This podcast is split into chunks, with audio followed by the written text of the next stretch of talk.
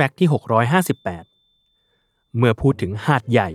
หลายคนนึกถึงของอร่อยที่หาทานได้ง่าย และมีชื่อเสียงไปทั่วประเทศอย่างไก่ทอดหาดใหญ่คำถามคือ ไก่ทอดหาดใหญ่ แตกต่างจากไก่ทอดทั่วไปอย่างไรทำไมพูดถึงไก่ทอด แล้วต้องนึกถึงหาดใหญ่ด้วย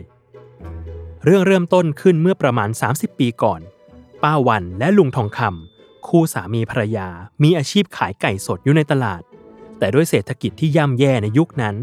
ทั้งสองจึงนำไก่สดที่ขายไม่หมด มาหมักด้วยสูตรที่คิดค้นขึ้นเองและทอดขาย ช่วงแรกก็ยังขายไม่ดีเท่าไหร่ จนวันหนึ่ง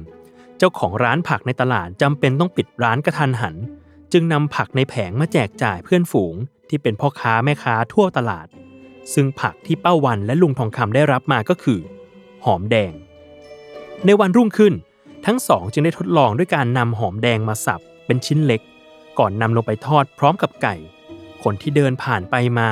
เมื่อได้กลิ่นหอมแดงเคล้ากับกลิ่นไก่ทอดที่เข้ากันได้เป็นอย่างดี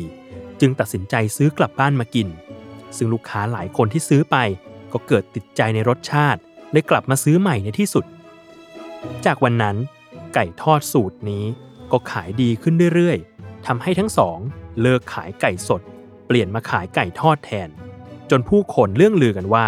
ไก่ทอดนี้เป็นไก่ทอดสูตรพิเศษ เฉพาะที่หาดใหญ่เท่านั้น อีกทั้งยังเกิดปรากฏการณ์ทำแฟรนไชส์และมีคนแกะสูตรไก่ทอดไปทำขายต่อ จากความนิยมดังกล่าว ร้านไก่ทอดหาดใหญ่จึงขยายกิจการและมีสาขาอยู่ทั่วประเทศ